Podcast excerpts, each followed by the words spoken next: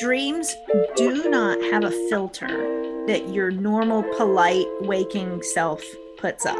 Welcome to the hidden meaning of dreams with Sweet Georgia Pam. It does matter what the dreamer themselves associates with those things that come up in the dream. Spiritual director, dream expert, author, and educator. Sweet Georgia Pam is here to remind us that dreams are the answer. They're always with you. They know you better than you know yourself, and they're always trying to tell you the truth. There's some back and forth here between you and some awareness. And now, your host, Melissa Carter. SweetGeorgiaPam.com is the website where you can get some free things from Pam, including a downloadable guide called Six Nights to Better Dream Recall. Plus, she's got a free half hour Zoom session. She explains what it entails at SweetGeorgiaPam.com. Plus, she's on social media. You can DM her anytime at Sweet Georgia Pam. Hi, Pam. Uh, so, the last episode we teased about premonitions, right? And you're like, we we got to deep dive in this. So, we don't have a specific dream today, but I, my example last time was let's say somebody has recurring dreams that they die in a plane crash. I've actually had a friend who mm-hmm. had that dream so often she had convinced herself that that was going to be her demise. It was a premonition that mm-hmm. she was mm-hmm. going to die in a plane crash, but that's not necessarily true, right? That is right. Uh the end. End of podcast. All right. Thanks for coming. SweetGeorgiaPam.com. I'm just kidding. No. I love when she does that because that means there's so much to cover. There is you're trying true. to you're trying to decide where to start. It's Jim, like where do we go? uh well, because okay, so the first thing is we have to address the terrifying aspect that we have premonition dreams. That is legitimately terrifying you brought up okay. a great point. Most premonitions okay. usually end up being bad. Yes, right, right. I don't have these great dreams of, you know, Princess Charming in my case comes along and we live happily ever after. And I think, oh, there's a premonition. No, we always think of it the negative. Okay, sorry. Yes. Go ahead. I never yes. realized that. It's we true. latch onto it and we have this death grip of fear that haunts us we let the dreams haunt us right and and the reason and we've talked about this before is that when you wake up your literal thinking comes on board it's been asleep that whole time while your while your dreaming mind was throwing unfiltered ideas at you mm-hmm. that are symbolic and metaphorical and important for you but not important in a literal way now i am going to get to to dreams the fact that some of our dreams do happen we're going to get to that in just a second. Okay. But I want to soften the death grip, the like white knuckling of like, oh my God, what if this is true? Like my friend who was terrified to get on a plane every time she had to because of those dreams. Yes. One of my missions in life is to let people discover that dreams are trustworthy and playful. And even the scary ones have something to share.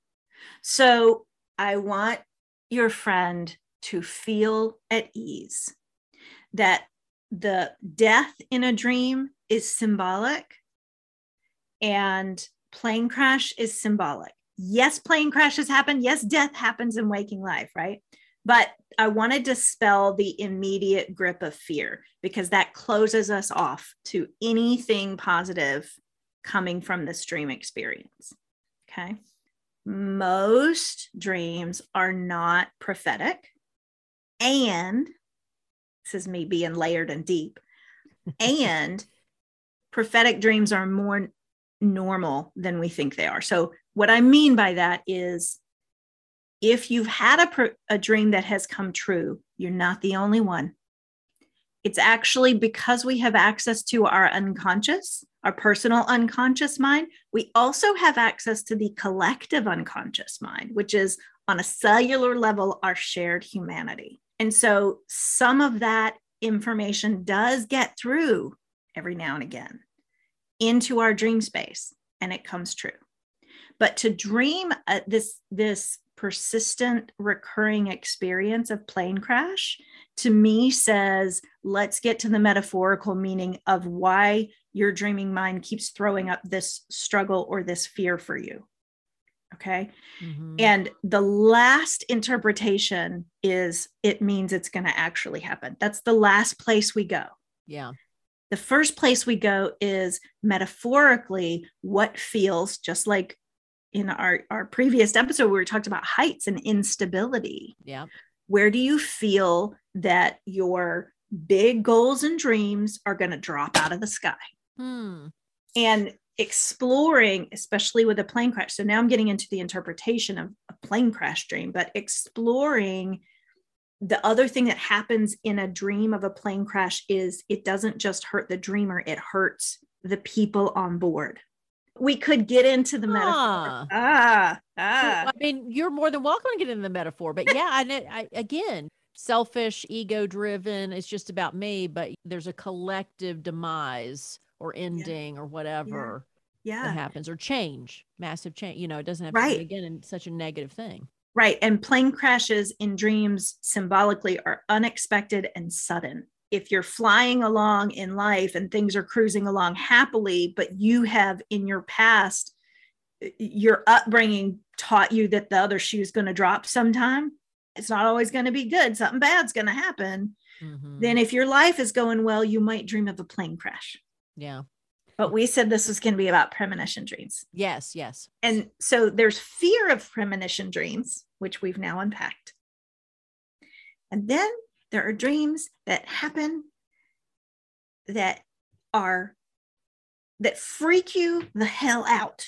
That happened to me the first time and it wasn't a it wasn't a terrible dream. The first time I had a premonition dream, I was I was with somebody and we were at a performance that we were looking at this performance and there were all these dancers with this very unique color of green dresses Mhm. and they were spinning in circles and so I just kept seeing flashes of this particular color of green fabric and then they and these dancers invited us up on stage. So in the dream we were all dancing with these performers who had these green dresses on. It's a weird dream. I woke up and I was like, okay, cool. Later that day, because of the job that I had, I worked with education, I worked with these local schools. We went to do this project that we were working on at a local school, and they were having an assembly. And the performers had the green dresses on that had been in my Mm. dream the night before. Oh. And at the end of the assembly, that we were just there because it happened to overlap. So they were like, come in and have a seat. At the end of the assembly, the performers invited people to come out onto the gym floor and dance. Way. Yes. And this was before I really had like capitalized on like being a dream interpreter. I was just interested. I turned to my friend and I was like, I dreamt this.